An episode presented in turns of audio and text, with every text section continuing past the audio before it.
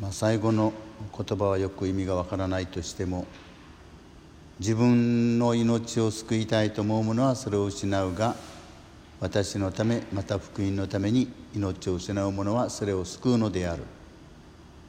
私たちの信者としての生き方が示されているように思いました、えー、これは殉教のことを言ってるというよりも命を失うというのは日々私たちが突きつけられていることのように思います。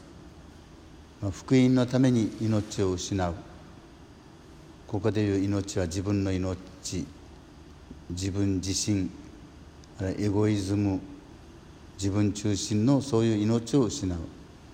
ということだとした時にです。まあ指宿であまり若い人たちと道で出会うことはあまりないんですが。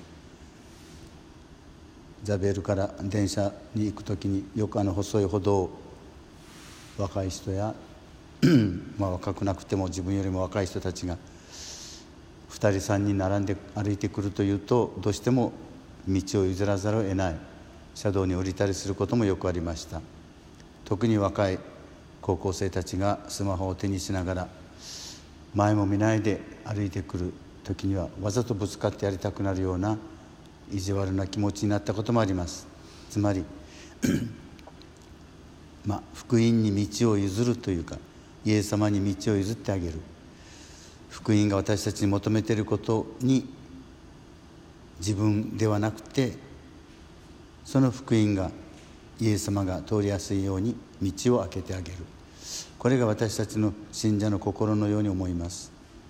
自分自身にこだわるのではなくて福音が求めていることに素直に道を譲る。そして自分は身を引く。それが信仰の道では道を譲るという。でそれが命を失うということをイエス様言ってるんじゃないかと、ま、思いました。今日も私たちがそういうイエス様にも福音にも人々にも道を譲ってイエス様と共に歩む一日になったらいいと思います。